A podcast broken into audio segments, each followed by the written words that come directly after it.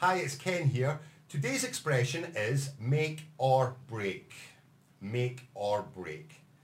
We use this when we come to a decision that we are either going to do something or we are not going to do it, and we are going to forget it and not go back to it again.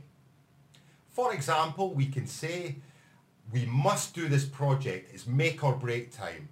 Either we fully work on it and complete it, or we don't do it, forget it, and do something else.